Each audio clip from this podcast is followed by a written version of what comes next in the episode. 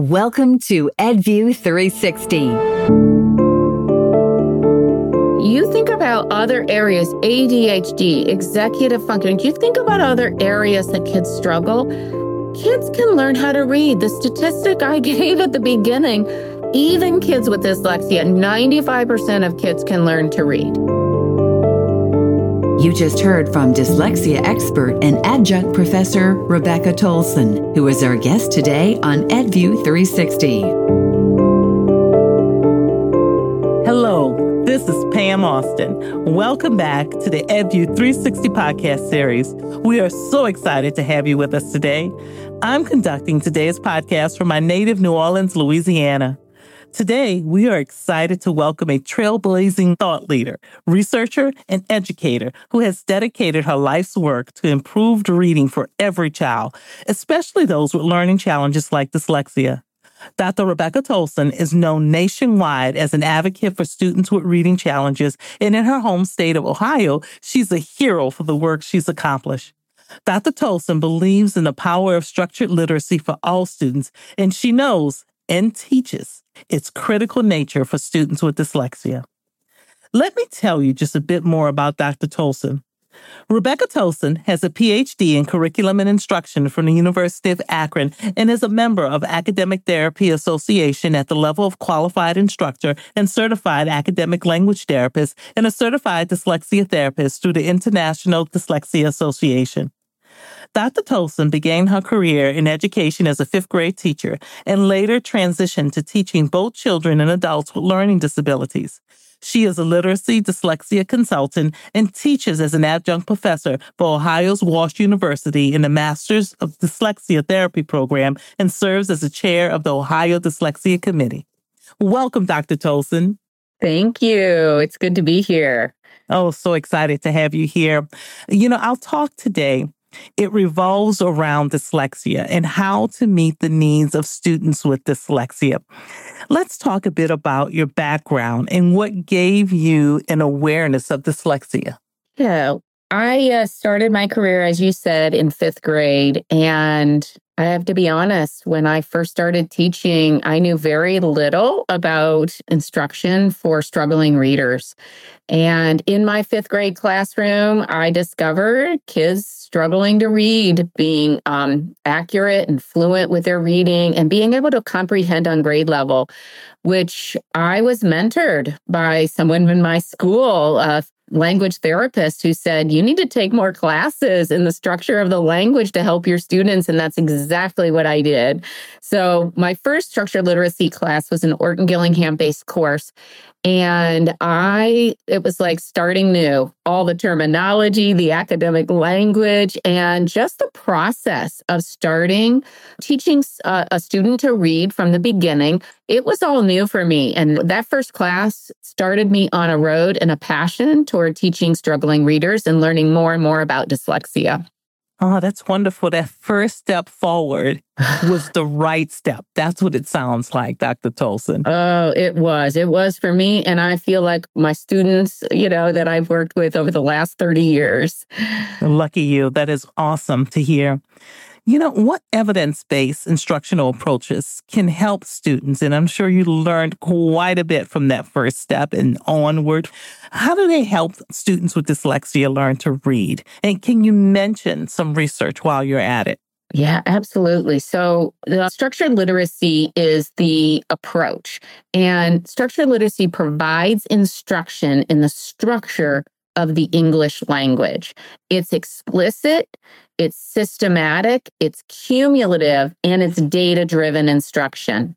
And what we know about structured literacy comes from the scientific evidence, starting with the National Reading Panel, which was a meta analysis of what we know about teaching reading.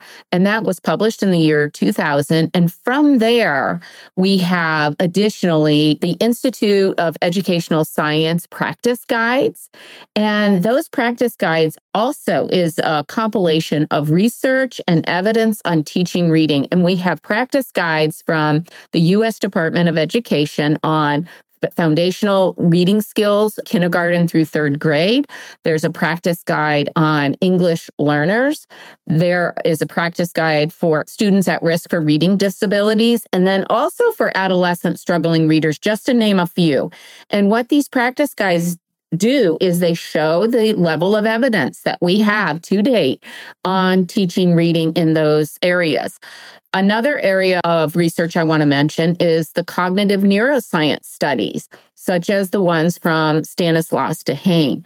He clearly articulates in his lectures and his research and his books on how we learn to read. And it's a systematic, explicit way to teach reading. It's not in, intuitive. We're not born learning how to read. We are born with the intuitiveness to speak. But reading is taught, it's learned. And so that's where we get these studies that show how learning evolves in the brain from cognitive neuroscience. Another piece of research, I got a couple more, Pam, just to explain, that I think are very important is the research that comes out from of the Center for Dyslexia at the Middle Tennessee State University and Dr. Timothy Odegard and his team have published numerous studies and research on the area of structure literacy and dyslexia and through the Annals of Dyslexia, which is a public peer reviewed uh, journal specifically on dyslexia. Another area that you can find some research then backing for structured literacy that I think is very current and timely is the Reading League Journal. And doctors Emily Solari and Dr. Colby Hall, they have research and publications on structured literacy Orton Gillingham from the Reading League Journal. And the Reading League is another nonprofit organization that is about what we know and translating the science into practice. And the last research that I wanted to talk about with you today is Dr. Jan Hasbrouck. She states that the compelling evidence from a convergence of research on reading is clearly indicating that approximately 95% of all students can achieve literacy skills at an approaching grade level. Now, I'm going to repeat that 95% of all students. And that statistic includes students with dyslexia and other learning disabilities. And we aren't there. We are not in our schools, in our districts, in our states. We are not accomplishing grade level reading for even close to 95%, but we have the research to show that can happen. So that's where I wanted to make sure that I share some of those research options. I do love the way that you laid out the research, the convergence of research. I, love that term from the National Reading Panel back in 2001 onward, listing information that we've learned over time from research, from renowned researchers as well as educators. And you said something that really touched my heart, how it translates into practice. And you mentioned that we're not there. And I think it all goes back to the translation of this into practice, right? Mm, absolutely. Yes. Right. Yes. And as an educator myself, I went for a time not knowing and not realizing myself. And you mentioned the fact that structured literacy is the structure of language. And I can remember telling my kids very early on in my career, well, English is just crazy like that. Mm-hmm. when it, it, truly is structured. And mm-hmm. you mentioned the systematic explicit instruction that we need to provide because it's not intuitive. And thank you for sharing all of this information, Dr. Tolson. You're welcome. Let's talk a little bit more about structured literacy since we now know that, yes, the English language does have a structure, all languages do. Tell our listeners what it is and how it is taught. Structured literacy, I put it into two different areas it's what we teach and it's how we teach. What we teach is what we call language domains. We teach the phonology layer of our language. That's the speech sound systems. We teach the orthography, which is the letters, spelling, and writing aspect of our language. Structured literacy also focuses on areas of semantics, which is based on word meanings and vocabulary. Also, is our syntax, which is our grammar or word order in our language, and morphology, which is the smallest unit of meaning in a word. Lastly, we have structure literacy focusing on what we call pragmatics, and that's the social use of our language informal use of language. So, what we teach, and uh, if you notice, I'm saying language a lot in our language. So, structure literacy focuses on all of those areas. I like to call them domains of language. Also, structured literacy just doesn't tell you what to teach, it tells you how to teach it. So, how to teach reading in a structured language way means that we are systematic.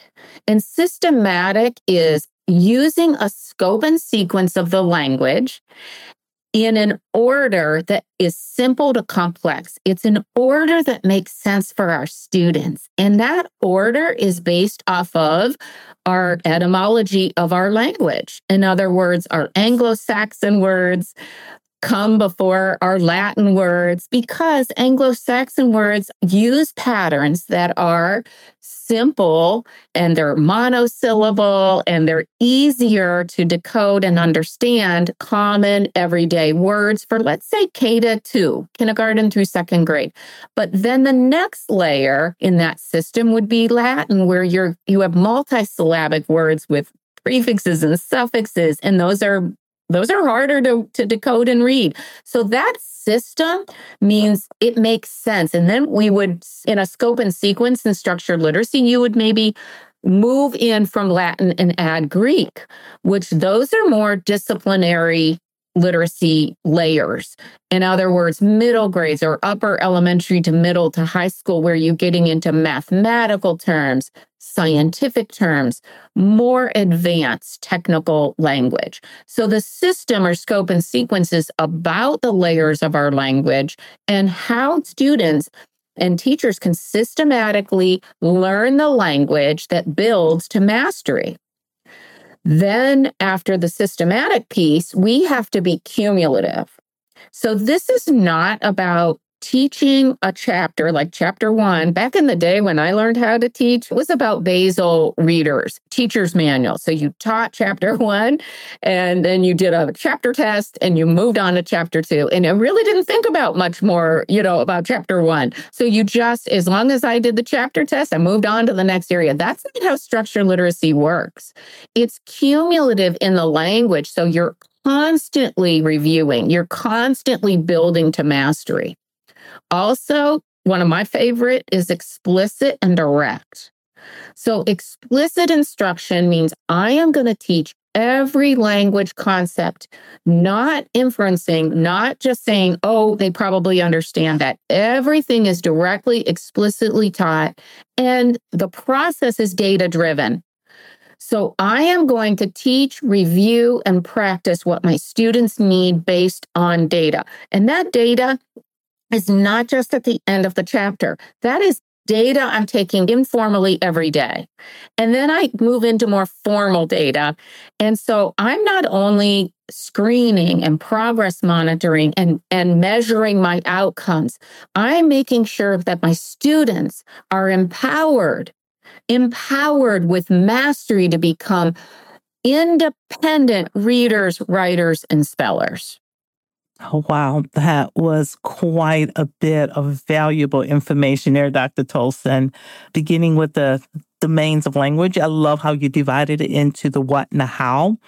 So, the what being the domains of language, moving into the how, those layers of language that you laid out so explicitly. Really appreciate hearing those and how we provide instruction for that. Again, I'm hearing those words explicit, direct, the use of data. And what was that last thing you said? What is our goal here for our students?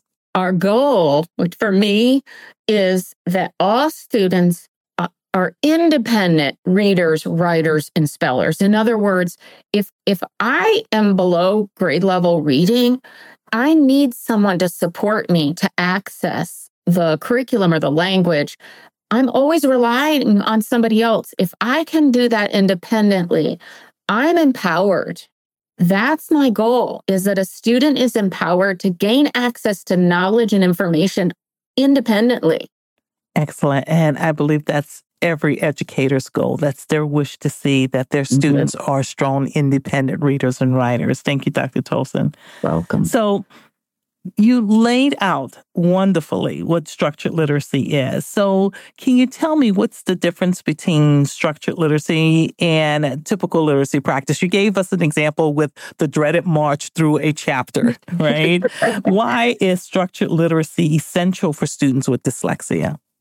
Well, here's the components of structured literacy. So, in typical literacy practices, we may see embedded phonics instead of explicit phonics.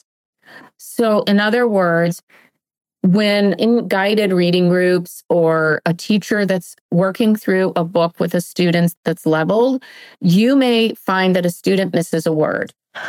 So the teacher would provide corrective feedback or provide instruction as it comes up, as a child misses a word or student misses a word. And then they would teach that, you know, pattern as needed.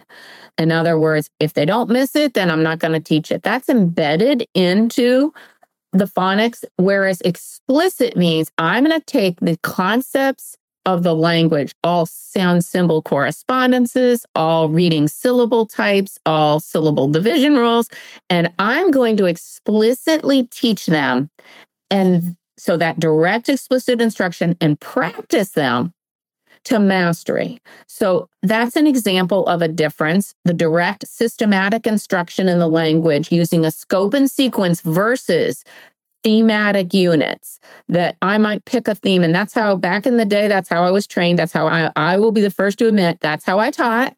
All right. Was all about literature based and thematic units. I didn't teach the structure of the language systematically. And so it's based around a theme. And if needed, I would then add instruction in an area. Also, in a typical, you might see leveled readers in a typical classroom. In structured literacy, you will see decodable readers. And that means that the decodable readers are controlled text based on what I've taught my students. So that's where I have taught them a concept. I am going to let them practice that concept after I've taught and that those concepts build together. So their level increases based on what I've taught. Leveled readers will have concepts taught and some concepts not taught. So that actually promotes more guessing and memorizing and looking at pictures versus actually decoding.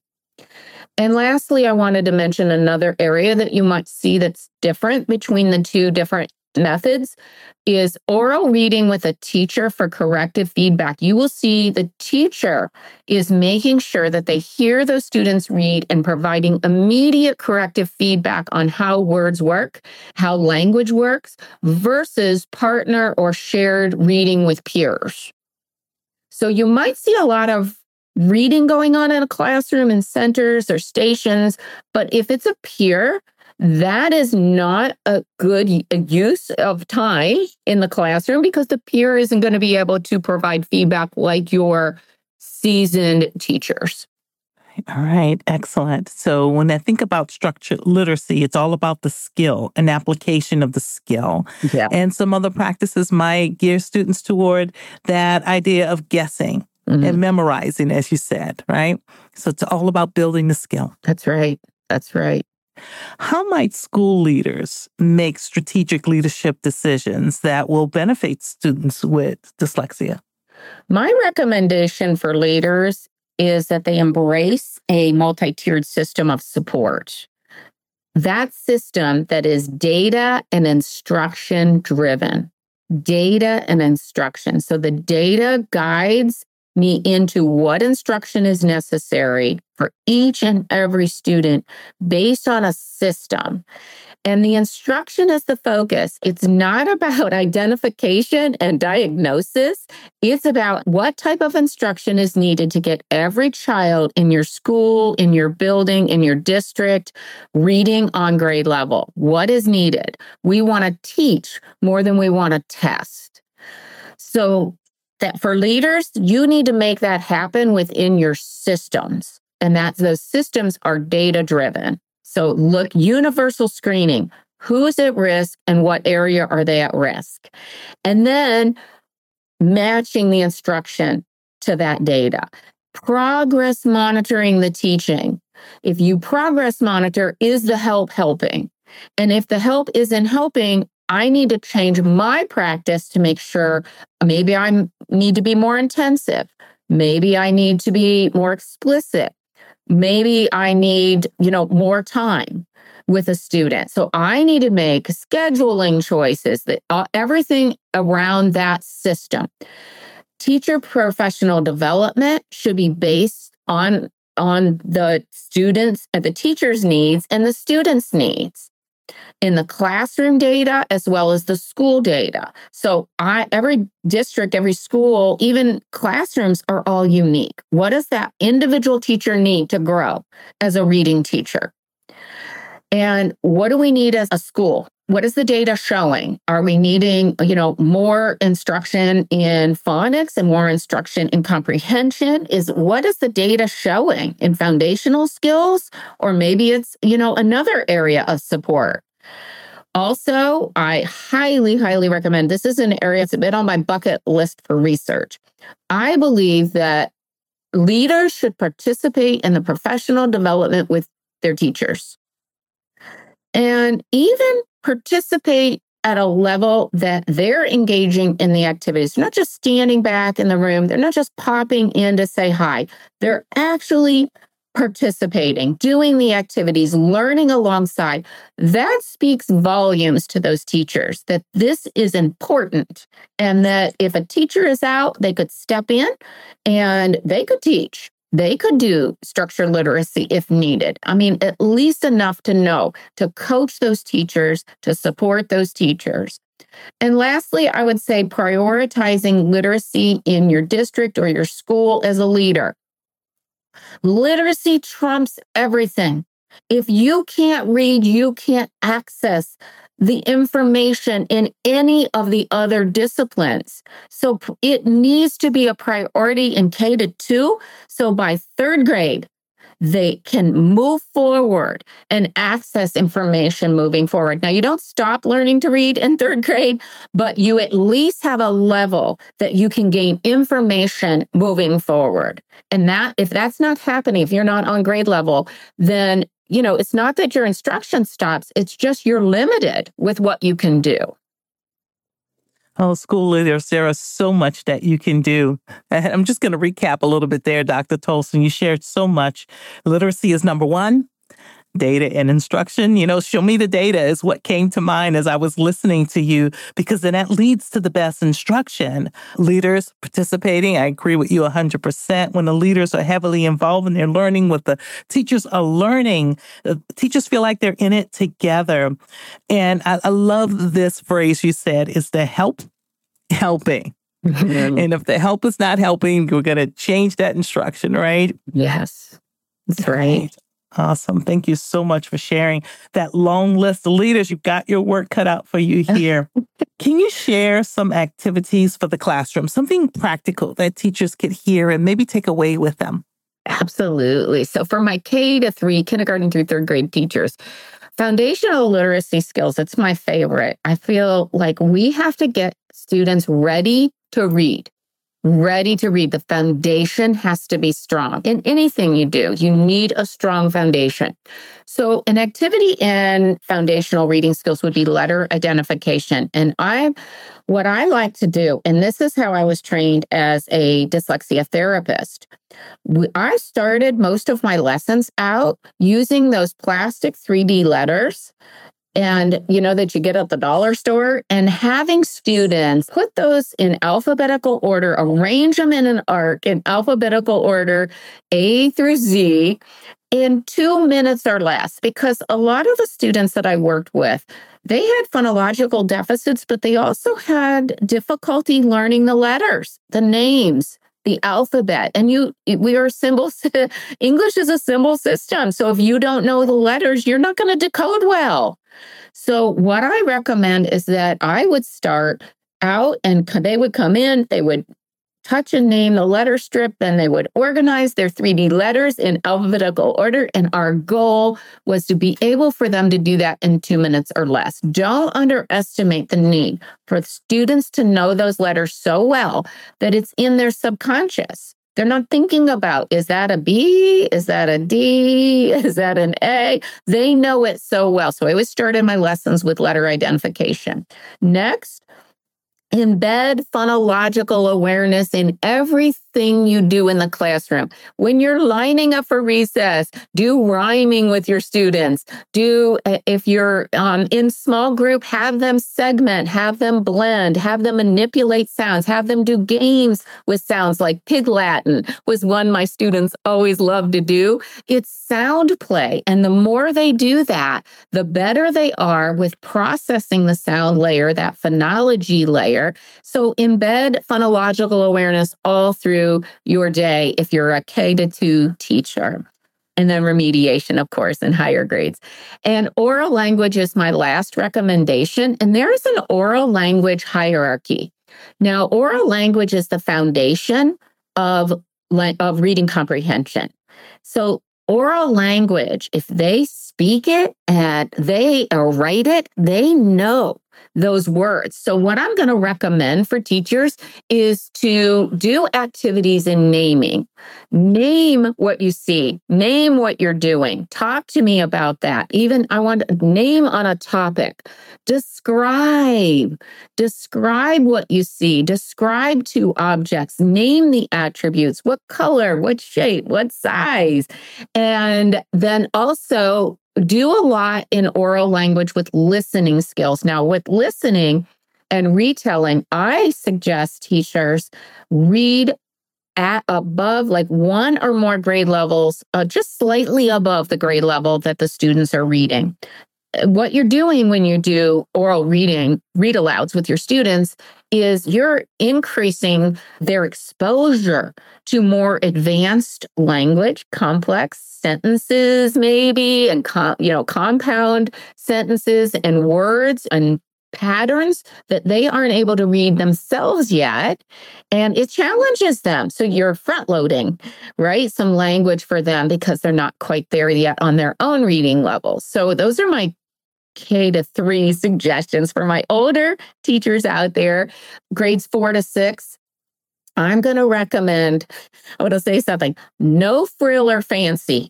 No frill or fancy. Don't, I mean, don't worry about it looking pretty, this and that. Just teach them to read. Teach them the language, teach them how it works. Teach explicitly the syllable types explicitly. There's six syllable types in the language. They need to know how language works directly so that they can read themselves. If they're in fourth grade and they don't know how to read on grade level, get down to the basics. Time is of the essence at that point teach the syllable division patterns so that they can read multisyllabic words. You are not going to get your reading level up if you cannot read multisyllabic words accurately and fluently. That's where it is. That's how to get into the intermediate grade level reading. And that's that Latin layer. And if they don't know how to divide multisyllabic words, they're going to stay in those K to three you know, that level of kindergarten through third grade. Use a scope and sequence. Use a scope and sequence with your instructions so you can be systematic and cumulative. You'll prevent holes and gaps. And most of my clinical practice was older students reading two, three, four grade levels below. And a lot of them had so many holes and gaps in their understanding that they just couldn't get to the next level. So you're going to clean that up. You're going to make sure you're teaching so that kiddos do not have holes and gaps. And that's what your scope and sequence is for. You are not going to miss anything that's essential so your kids can read on grade level. Two more suggestions, Pam. Etymology. Teach in grades four through six, teach based on word origin. Students want to know when they're older how does the language work and why is that word uh, that way? You know, why does why does the ph in phone make the sound like f? Why is that like that? Okay, well, that's because it's a Greek word. And if you explain it that way, then they understand they feel big. Use academic language, use etymology, tell them where those words come from. And lastly, I would use the, where um, morphology instruction, where this uh, vocabulary you're going to get the biggest bang for your buck is teaching meaningful units. So you're not teaching, I mean, obviously, we can teach so many words directly and explicitly, but only so many per week can a student directly learn. They're learning more words based on the meaningful unit. And they're doing that because through books, through reading. So if they learn, I always like to use the example invisible. When they know that vis means see, they can see that root and they can do vision, visible. They can understand that those words with that morpheme means is some relation to see. And that's where you can increase their vocabulary. All right, awesome. So many practical ideas and all with a focus on language. This is mm-hmm. great. We want to eliminate those gaps. Thank you for sharing all of those strategies. And there's just so much more in regards to that explicit direct instruction. Dr. Tolson, we know you've had some great stories of success using the methods you shared with us today. Please tell us about some that you treasure.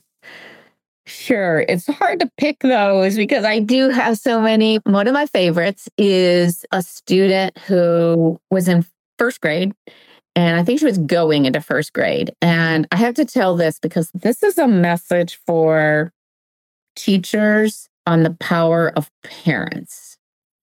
So I had someone call to get in my private practice and I am, I was typically had a waiting list and I was full, always very busy. And I had a parent call me, insist on doing, you know, an evaluation or a pre a baseline assessment on a student. And this little girl was a twin.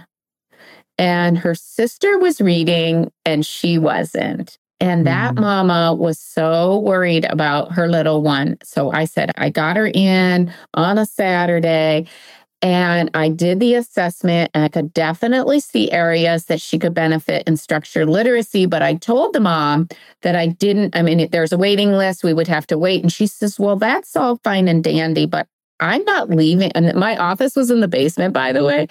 I'm not leaving here until you say you'll work with my daughter.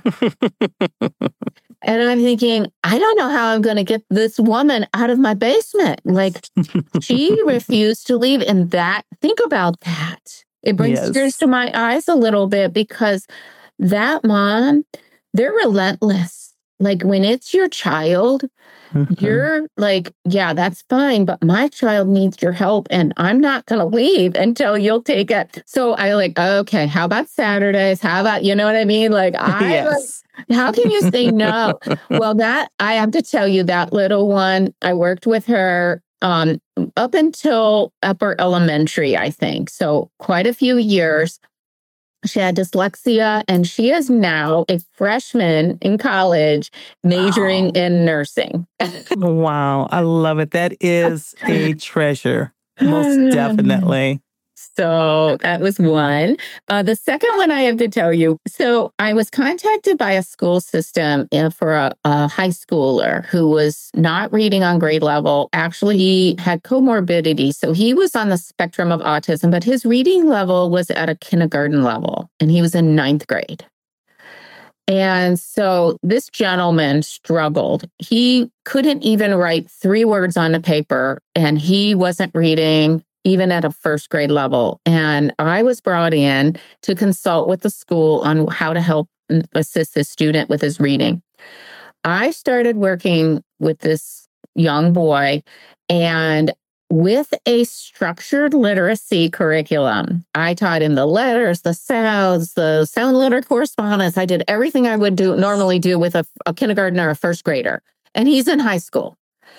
And in the first year, his total reading school um, comprehension score on the Woodcock Johnson was at a mid third grade in one year. Now, when you think about that, He was able to independently read on a third grade level, and his mom came up to me and said, You have changed our family's lives because mm. I couldn't work because I had to support him. He is now, he made out his Christmas list, and the only thing on his Christmas list was books. Love it. And this is a high schooler. Think about it with autism. So you think about other areas, ADHD, executive function. You think about other areas that kids struggle. Kids can learn how to read. The statistic I gave at the beginning, even kids with dyslexia, 95% of kids can learn to read. Yes. Yes. Oh, so heartwarming. Thank you for sharing both of those stories. That 95%, that is very evident here. We have to have that structured, direct, explicit approach. That's what it's telling me. Mm, that's right. I wanted to ask, what are your thoughts on assistive technology and helping dyslexic students overcome challenges? Assistive technology levels the playing field levels the playing field for students with dyslexia. It provides access to the curriculum and is essential for academic progress if they're reading and writing below grade level. So, accommodations are essential for support, accompanied by remediation with targeted intervention focused on catch up growth. So I don't love assistive technology as a band aid. I mm-hmm. love it as an empowerment to access language and information and curriculum they need to be successful. So if we have assistive technology alone, I don't feel that's doing a service because even if you're an older struggling reader, you can learn how to read, write, and spell. So it needs to be in tandem with remediation. That makes perfect sense. Thank you for sharing that. The word is assistive technology, mm-hmm. right? It was That's to right. assist, to enhance, to support. That's right. Lastly, as an advocate for students with reading challenges, what changes do you hope to see in American education? My hope at this point is that colleges and university teacher preparation programs align to the science of reading. We need to get this right at the onset. I was a teacher that didn't feel empowered to teach reading. Mm-hmm. I know what that feels like. Our teachers need to know the science and the structure of language to teach reading at the onset. I'm talking pre service teachers here.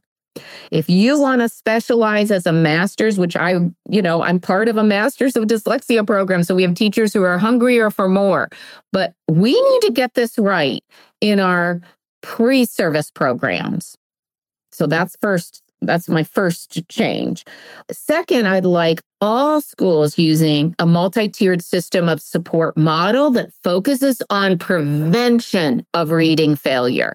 Once we universally screen and we teach, we can prevent reading failure. And lastly, universal understanding of dyslexia. I do dyslexia talks frequently. And I still talk with you know, educators and parents. A the myths of dyslexia, what it is and what it isn't. So I would love everyone to understand because it affects a large percentage of our population. 15 to 20% of students on the continuum of, of from mild to moderate to severe of dyslexia. So we need to know what that learning disability is about so we can understand and have empathy and support students with dyslexia. So, in a nutshell, we're looking at teacher knowledge and application. Yes. Thank you for joining us today, Dr. Tolson. It's been a pleasure speaking with you. Please tell our listeners how they can learn more about you and how they can follow you on social media. Yeah, so I would love that. So I am on all your social media platforms. So Rebecca Tolson, Dr. Rebecca Tolson on Facebook as well. I have a Facebook page. Feel free to email me, rtolson7783 at gmail.com. I respond to email. I'm at Walsh University over the Masters of Dyslexia program. So feel free to reach out to me with through Walsh University. And I look forward to engaging on other social media platforms platforms as well. Thank you once again. This is Pam Austin bringing the best thought leaders in education directly to you. This has been an EdView 360 podcast. For additional thought provoking discussions, sign up for our blog, webinar, and podcast series at voyagersopris.com slash edview360.